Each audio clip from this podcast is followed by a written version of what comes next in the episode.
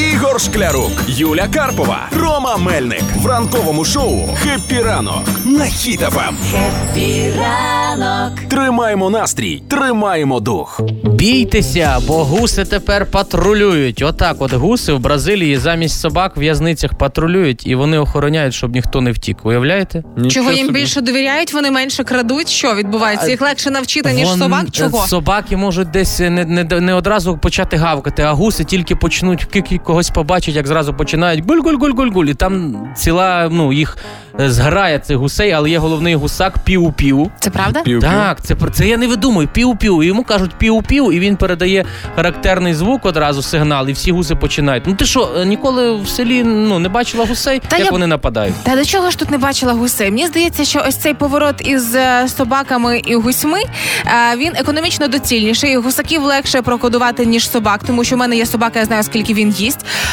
Але ще й спрацювала в такому випадку поліція Бразилії на випередження, тому що не існує в світі людей, кого б хоча б разок не щіпнув гусак.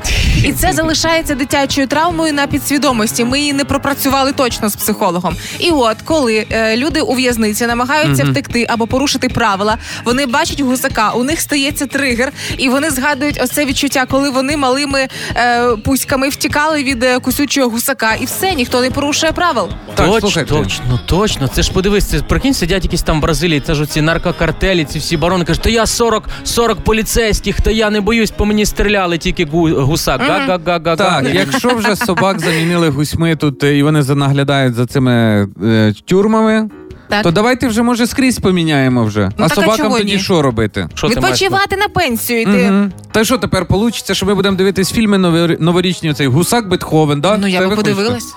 Да, ходитимуть дамочки оці в ресторани з гусаком тако під мишкою в комбінезоні. Ну це цікаво.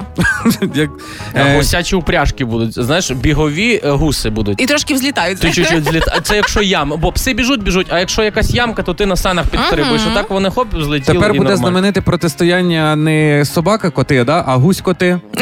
Тепер виходить, що з притулків почне ставати модно брати не тільки котів і пьосів, а й гусей. Але це легше, ніж брати собаку. З притулка можна взяти відразу кілька гусей. Бо в мене зараз проблема. Ще одну собаку з притулка взяти не можу. Капріо не дасть. Ну, а так гусака візьмеш, і місце буде, і, і під охороною будеш завжди. Але тепер, чекай, це ж це будуть комбінезони шити такі для гусей? Ну, як собачки носять в всяких комбінезонах з капюшонами, буде гусаки ходити з капюшоном. А яке це смішне обзивання? Ти гусь в комбінезоні.